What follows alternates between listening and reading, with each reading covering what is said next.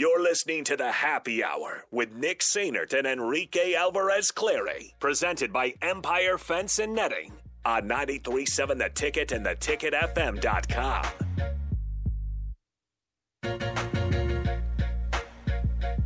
Nick and Rico back with you. 93.7 The Ticket, theticketfm.com. The happy hour sponsored by Empire Fence and Netting in Waverly. They bring your best ideas to life from concept to completion. Your project is their priority. Get a quote today by visiting empirefence.com or call 402 682 7658. All right, so good stuff in that first segment. We found out the folks really hate Kansas State. Apparently. Um, and that the FPI is a Is complete broken. joke. It's broken. Complete joke. Uh, we go ahead and transition to Husker softball here with the voice of Husker softball, Nate Rohr. Nate, good afternoon. How's it going? Hey, I'm doing well, gentlemen. How we doing? Good. All right. So Fantastic. before we before we start about or start talking about Husker softball, how great was it to be back in Memorial Stadium on Saturday behind the PA mic?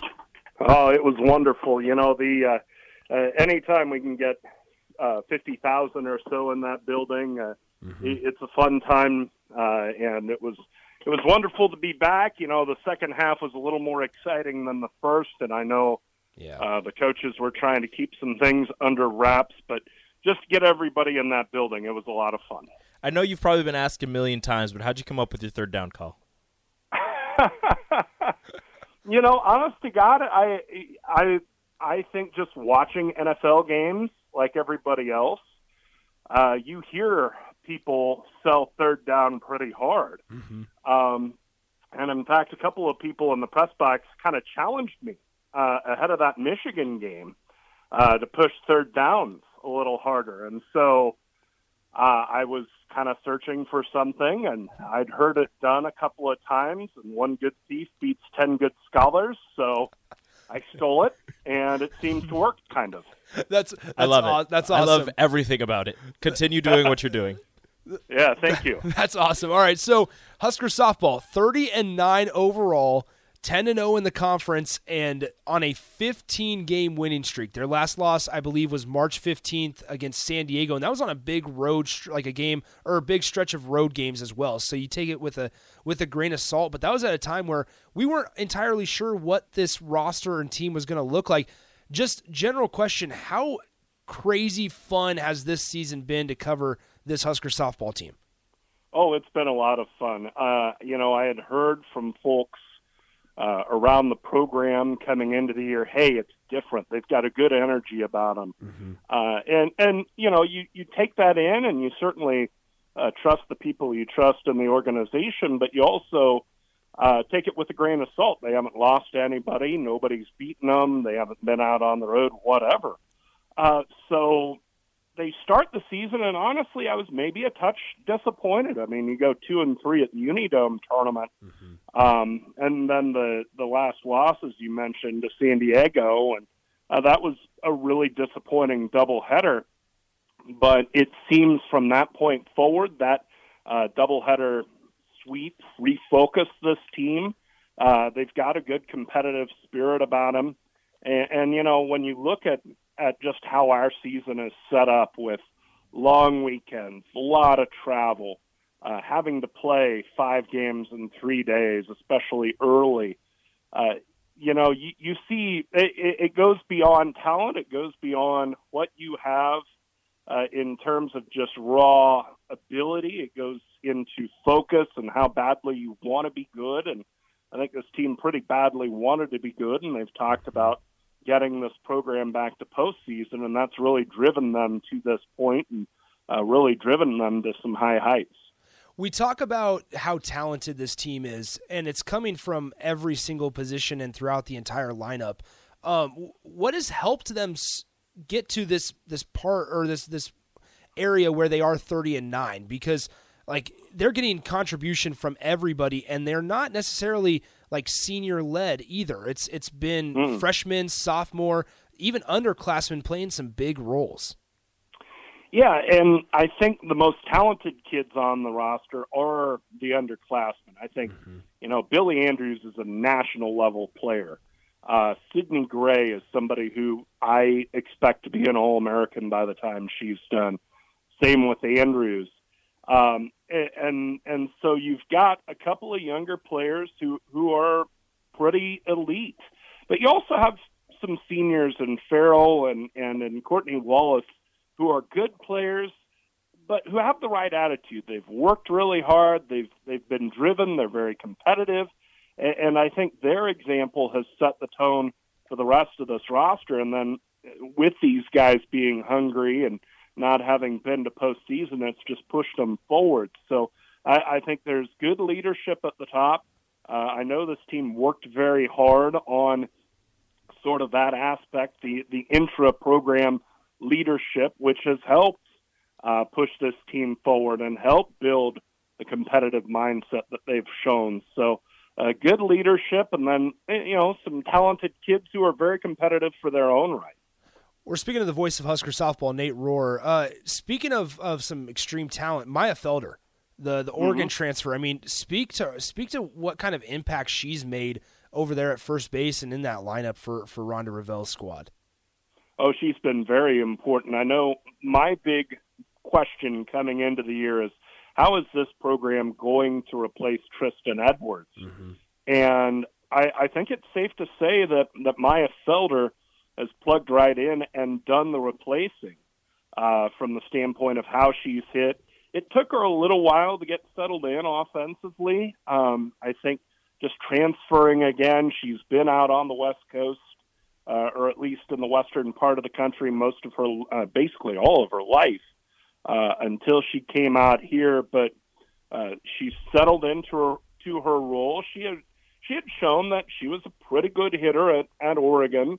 Um, she was an all region player for them last year. I've been most impressed, though, with what she's able to do defensively. Man, at 1st mm-hmm. base, she's just a wizard as far as picking the ball, as far as getting to the ball.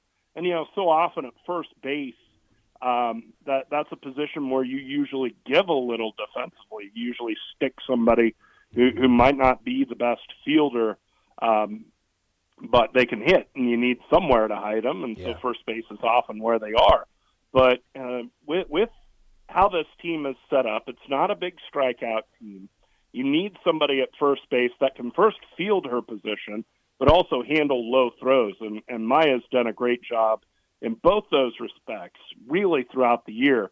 And the bat has really come on after the first couple of weeks of the year.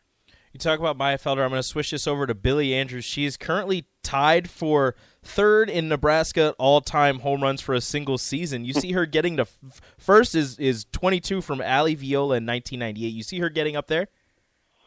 I think she can. Uh, I don't know if it's a slam dunk, just from the standpoint that we've really seen teams pitch around her. I mean, Rutgers hardly threw her a strike, only pitched to her once in a three-game series. And, and you think back on Barry Bonds, for instance, very he would get maybe two or three pitches to hit in a week, and, and would have to do something with it. And, and hitters can put a lot of pressure on themselves when they have very limited opportunities uh, to come up in big situations. And we saw it uh, against Iowa on Tuesday. The Huskers had runners on. Uh, the wind was howling out to left field and at least early in her at bat, it felt like Billie was trying to hit a home run. Mm-hmm. And Rhonda Revelle called her over, called time during the at bat, called over Billie. and, and though I've not been able to confirm this, I'm going to guess that that Coach Revelle encouraged her to just kind of stay within herself and and not look for the home run. And she hits a two run single up the middle. So so I, I think Billie can get there. I, I think she can uh, break the school record for home runs. But, you know, even if she doesn't, what a phenomenal year out of her. We're speaking to the voice of Husker softball, Nate Rohr. This weekend, Nebraska hosts Minnesota in a, in a series. Um, they, do they they play on Easter, don't they? Yes, that's right. So so they play on Easter, but they a three game set against the Golden Gophers here, uh, who are a couple of games over 500. I mean, can you give us anything so far on Minnesota? What should Husker fans expect, and then why should Nebraska fans head out to Bowlin Stadium this weekend? Well, it's a it's a good matchup against a program in Minnesota that has established itself as one of the best in the Big Ten conference. They've had, unfortunately, quite a bit of coaching turnover Uh, Jessica Allister really established the Minnesota program uh, in the last decade since Nebraska's joined the conference. And then she left for Stanford, and Jamie Trachsel took Minnesota to a Women's College World Series a couple years ago. She left for Ole Miss, and so Piper Ritter is their coach now. Minnesota is a great offensive team, so uh, it could be a bit of a shootout this weekend. They, you know, they're up over 200 runs for the season. Their lineup is is very good. Natalie Den Hartog has 15 home runs, so I think offensively it could be a bit of a shootout. Um, but at the same time, Nebraska's been able to handle good offenses fairly well. You know, Olivia Ferrell has pitched pretty well to this point for the Huskers. Courtney Wallace had a gutty doubleheader against Iowa on Tuesday. She was a little nicked up still found a way to win both those games. So, uh, should be three great battles. It's a program that uh, has given Nebraska trouble recently because they've been good, but it feels like the pendulum is swinging the other way to where the Huskers could do some damage this weekend. So with that, um, we always talk on the baseball side of things about how the Big Ten Conference just isn't really that respectable through in terms of you know when you compare them to other conferences. For for the folks that might not know, how does this Big Ten conference uh, in softball measure up against you know some of the the other power conferences in the country? Well, they're kind of fighting for their spot on the stage. It, I, I don't think it's as extreme a case as baseball mm-hmm. um, because you know softball we've had more consistent top level Big Ten teams going to the Women's College Series, hosting regionals, winning regionals. Michigan is usually in that category. Minnesota has had recent success. Of course, Nebraska went to the Women's Series in 13 and mm-hmm. won a regional in 14. Northwestern is having a great year this year. Uh, so, especially at the top level, I think the Big Ten gets its proper respect where I think the conference kind of has to fight is at that in that middle tier on the NCAA bubble. Last year, the NCAA only took three Big Ten teams, and as you look at the RPI this year, there is a whole cluster of Big Ten teams in the 30s in RPI. Nebraska's 30th, Wisconsin's 33rd, Illinois' 34th, Minnesota's 36th, and you know, above them you've got Michigan, Ohio State, and Northwestern. I don't think this conference gets seven teams in, even though the RPI would suggest that that maybe they should. So I, I think the Big Ten in softball is, is fighting for its place, fighting for respect for that next tier of teams. Even though I think this year, for example, Northwestern is going to be a top eight national seed.